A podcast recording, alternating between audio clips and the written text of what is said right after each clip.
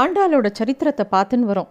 ஆண்டாள் குழந்தையாக இருந்த பெரியாழ்வார்கள் கிட்ட பல கதைகளை கேட்டதாகவும் அவ ஏன்னா ஆண்டாள் வந்து நிறைய பாசுரங்கள் எழுதியிருக்கா. பெரியாழ்வாரும் கிருஷ்ணாவதாரத்தை அவ்வளோ அழகாக அனுபவித்து நிறைய பாசுரங்கள் எழுதியிருக்கார்.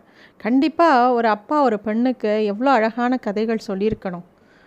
முந்தைய ஆழ்வார்களை பற்றியும் சொல்லியிருக்கணும். அது மாதிரி ஆழ்வார்களை பற்றியும் மகாபாரதத்தை பற்றியும் ராமாயணத்தை பற்றியும் பெருமாளோட அவதாரங்களை பற்றியும் ஆண்டாளுக்கு விதவிதமான கதைகள் பெரியாழ்வார் சொல்லியிருப்பார் இல்லையா? அதில் எந்த மாதிரி கதைகள்லாம் அவர் சொல்லியிருப்பார்? மகாபாரதத்தில் ஜனமேஜயன் வந்து யாகம் பண்ணினது மகாபாரதம் எங்கேருந்து ஆரம்பிக்கிறது எல்லா கதையும் சொல்லியிருப்பார். அப்படியே சொல்லிகிட்டே வரைச்ச முதலாழ்வார்களை பற்றி சொல்லும்போது முதலாழ்வார்கள் திருக்கோவிலூர் வந்திருக்கா? அங்கே தான் வந்து ஒருத்தர் ஒருத்தர் சந்தி சந்திச்சுண்டா? அங்கே தான் முதல்ல முதல்ல பிரபந்தம் ஆரம்பிக்கிறது.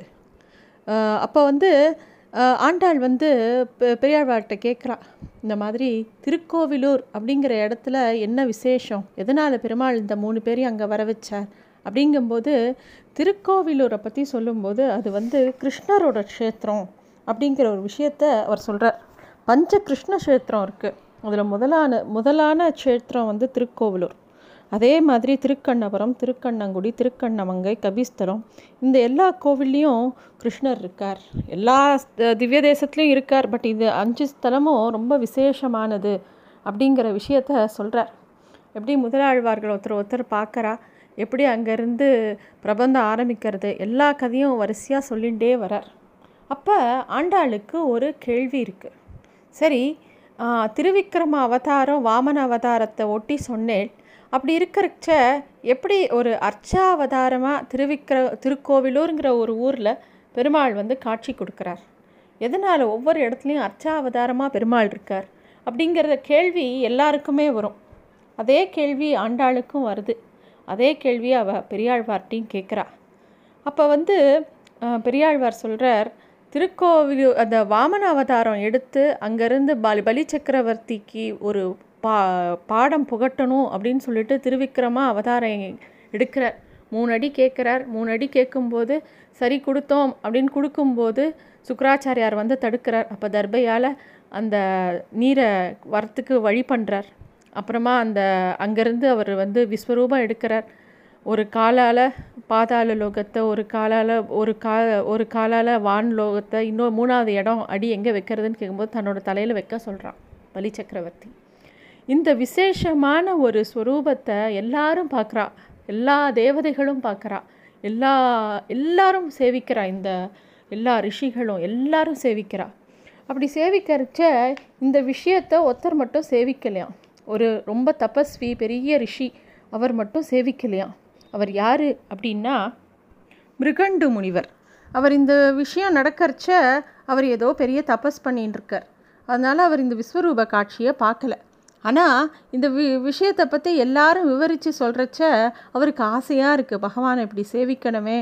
திருவிக்ரம் அவதாரத்தை சேவிக்காத விட்டுட்டோமே. எல்லாரும் சேவித்து அந்த விஷயத்தை ரொம்ப கொண்டாடுறாளே. நம்ம பார்க்கலையே அப்படிங்கிற ஒரு எண்ணம் இருக்குது அவருக்கு. அவர் தபஸ் பண்ண ஆரம்பிக்கிறார் திருப்பியும். அப்போ பிரம்மா வந்து அவர் முன்னாடி வரார் அவர்கிட்ட திருப்பியும் பிரம்மாவை பார்த்தவொடனே அவருக்கு இன்னும் ஆசை வருது. விஸ்வரூபம் எடுக்கிறச்சே கண்டிப்பாக இவர் தானே திருவடிக்கு பூஜை பண்ணின பாக்கியசாலியாச்சே. அப்படின்னு சொல்லிட்டு பிரம்மா கிட்ட சொல்கிறார் இந்த மாதிரி எனக்கு பெருமாளோட காட்சி சேவிக்கணும்னு ஆசை. அப்படி அதை சேவிக்க முடியாதபடி ஆயிட்டேனே. எனக்கு ஆசையாக இருக்கே அப்படின்னு சொல்லி கேட்குற பிரம்மா கிட்ட. என்ன பண்ணணும் அதுக்கு? பகவானை அடையணும் பகவானோட அந்த விஸ்வரூபத்தை சேவிக்கணும்னா என்ன பண்ணணும்? அப்படின்னு கேட்குறார் அப்போ பிரம்மா சொல்கிறார் தென்பண்ண நதிக்கரையில் கிருஷ்ணபுரின்னு ஒரு ஊர் இருக்குது அங்கே கிருஷ்ணன் க்ஷேத்ராதிபதியாக இருக்கார். பாமா ருக்மணியோட வேணுகோபாலனாக காட்சி கொடுக்குறார். கேட்டதெல்லாம் கொடுப்பார். அவரை விடாத தவம் பண்ணு. நிறைய அன்னதானம் பண்ணினா பகவான் சந்தோஷப்பட்டு கண்டிப்பாக காட்சி கொடுப்பார். அவர்கிட்ட இதையே வரமாக கேளு அப்படின்னு ஆசீர்வாதம் பண்ணுறார் பிரம்மா. மிருகண்டு முனிவரும் என்ன பண்ணுறார் அவரோட பத்னி மித்ராவதி அழைச்சிண்டு அந்த கிருஷ்ணராண் கிருஷ்ண அரண்யம் அப்படிங்கிற திருக்கோவிலூர்கிட்ட போகிறார் அங்கே கிருஷ்ணர் அவருக்கு காட்சி கொடுக்கணும் அப்படின்னு ஒரு தபஸோட அவர் அங்கே இருக்கிற வரக்கூடிய எல்லா அடியார்களுக்கும் அன்னதானம் பண்ணுறார் இந்த அன்னதான பூஜையை கிரமமாக பண்ணின்னு இருக்கார் ஒரு ஆசிரமம் அமைச்சு. அப்போது ஒரு நாள் நடுராத்திரி நல்ல மழை வயசான ஒரு தாத்தா பாட்டி வரா. ரொம்ப குளிரில் நடுங்கிண்டே ரொம்ப பசின்னு வரா. அப்போ வந்து இவர் அவ இவரை பார்த்த உடனே ரொம்ப பசிக்கிறது ரொம்ப தூரத்துலேருந்து வந்திருக்கோம் ரொம்ப மயக்கமாக இருக்குது சாப்பிட ஏதாவது இருக்கான்னு கேட்க உடனே முனிவர் அவரை அவளை கூப்பிட்டு அவளுக்கு உபச்சாரம் பண்ணி அவளுக்கு சாப்பாடு கொடுக்கறதுக்கு ஏற்பாடு பண்ணணும்னு சொல்லிட்டு தன்னோட மனைவி மித்ராவதி கிட்டே போய் வந்திருக்கிறவளுக்கு சாப்பாடுக்கு ஏற்பாடு பண்ண சொல்கிறார் அப்போது அவள் சொல்கிறா எல்லாம் சாப்பாட்டு வேலையெல்லாம் முடிஞ்சு போயிடுத்தே இது ரொம்ப நேரம் கடந்து போயிடுத்தே ஒன்றுமே சாப்பாட்டு பொருள் எதுவும் இல்லையே ஒரு பழம் கூட இல்லையே எல்லாமே அன்னதானத்தில் போட்டாச்சே இன்னைக்கு அப்படின்னு அவள் சொல்கிறா அப்போ வந்து என்ன கொஞ்சம் கூட அரிசி கூடவா இல்லை அப்படிங்கும்போது இல்லவே இல்லை அப்படின்னு சொல்லி அவள் சொல்லவும் இவருக்கு என்ன பண்ணுறதுனே தெரியல. அப்புறம் தன்னோட மனைவியை பார்த்து உனக்கு லக்ஷ்மி கடாட்சம் நிறையா உண்டு. உன்னோட பக்தியால் கண்டிப்பாக இந்த விருந்தாளியோட பசியை உன்னால் போக்க முடியும். நீ தான் ஏதாவது பண்ணணும் அப்படின்னு கண் கலங்குறார். அப்புறம் பகவானை பிரார்த்திச்சுக்கிறார். அந்த அவருடைய மனைவி மித்ராவதியும் மகாலட்சுமியை தியானம் பண்ணி தனக்கு ஒரு நல்ல வழி காட்டணும்னு சொல்லவும் அந்த வீட்டில் உடனே ஏராளமான சித்திராண்ணம் அப்படியே வீடு நிறையா வருது. எல்லாத்தையும் அந்த தாத்தா பாட்டிக்கு கொடுக்குறா. அவளும் சௌக்கியமாக அதை சாப்பிட்றா. வந்தது வேறு யாரும் இல்லை. சாக்ஷாத் வேணுகோபாலனும் ருக்மணி தாயாரும் தான். அந்த திருக்கோவிலூரில் எப்படி மூணு ஆழ்வாருக்கும் ஒரு இடைக்கழியில் தரிசனம் பண்ணார் தந்தாரோ பெருமாள் அதே மாதிரி இந்த முருகண்டு முனிவருக்கு அந்த ஆசிரமத்தில் அந்த இடக்கழியிலேயே வலது பக்கத்தில் மகாலட்சுமி எழுந்தருள தான் வலது கையில் சங்கு சக் கையில் இடது கையில் சக்கரம் ஏந்திண்டு நீலமேக சியாமலனா பட்டு பீதாம்பரம் உடுத்திண்டு மார்பில் ஸ்ரீவத்சம் கண்டத்தில் கௌஸ்துபம் காதில் மகர குண்டலத்தோட ஒரு திருவடியால் விண்ணை அளந்துட்டு மறு திருவடியால் மண்ணை அளந்து தன்னோட திருவிக்கிரம ரூபத்தை எப்படி மகாபலிக்கு காட்டினாரோ அதே மாதிரி மிருகண்டு முனிவருக்கு காட்டுறார். அது வந்து அந்த மாதிரி ஒரு சேவையை வந்து அவர் பார்க்கவும் அதுதான் இப்போ திருக்கோவிலூரில் நம்ம போனாலும் தரிசனம் பண்ணக்கூடிய அதே ரூபத்தில் இருக்கார் பெருமாள். நம்ம எல்லோரும் திருக்கோவிலூர் போனால் சேவிக்கலாம்.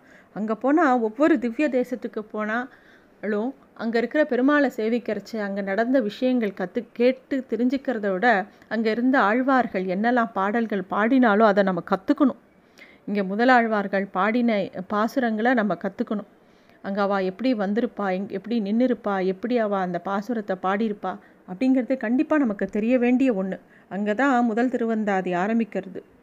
பொய்கையாழ்வார் வையம் தகழியா வார்க்கடலே நெய்யாக வெய்யக்கதிரோன் விளக்காக செய்ய சுடராழியன் அடிக்கே சூட்டினேன் சொல்மாலை இடராழி நீங்குகவே என்று அப்படிங்கிற பாசுரத்தை முதல் திருவந்தாதியை ஆரம்பித்து வைக்கிறார்.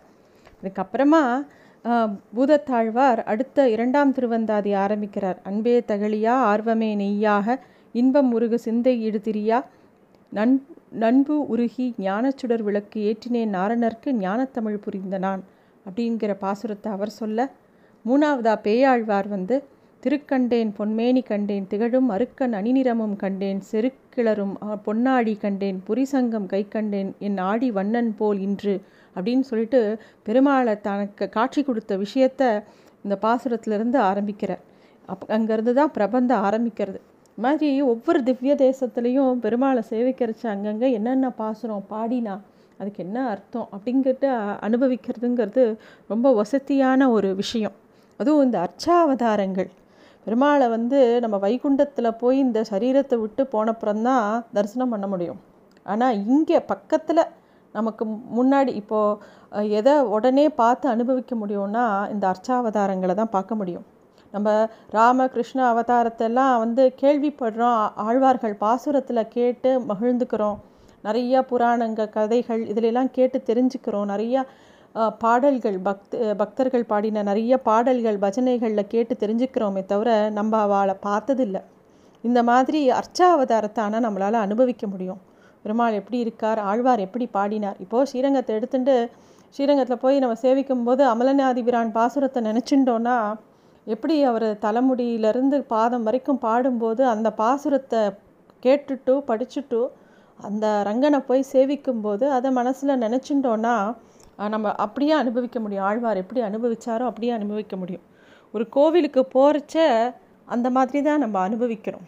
இந்த மாதிரி ஒரு சத் விஷயங்களை குழந்தைங்களுக்கும் சொல்லித்தரணும் அது மாதிரி பெரியாழ்வார் எல்லா விஷயத்தையும் கோதைக்கு சொல்லி கொடுத்துட்டே இருக்கார் கோதை அவர் ஒவ்வொரு நிமிஷமும் கிருஷ்ணா கிருஷ்ணான்னு சொல்ல சொல்ல எப்பயுமே நம்ம ஒருத்தரை பற்றி ரொம்ப ஒஸ்தியாக சொல்ல சொல்ல குழந்தைகளுக்கு அவா மேலே அதே பிரமிப்பு வரும். பெருமாளை பற்றியே இருபத்தி நாலு மணி நேரமும் சிந்தனையில் இருக்கக்கூடிய பெரியாழ்வார் அதை பற்றி சொல்ல சொல்ல சொல்ல கோதைக்கும் அவ கிருஷ்ணனை பார்க்கணும் பார்க்கணும் கிருஷ்ணனோட விளையாடணும் கிருஷ்ணனோட பேசணும்.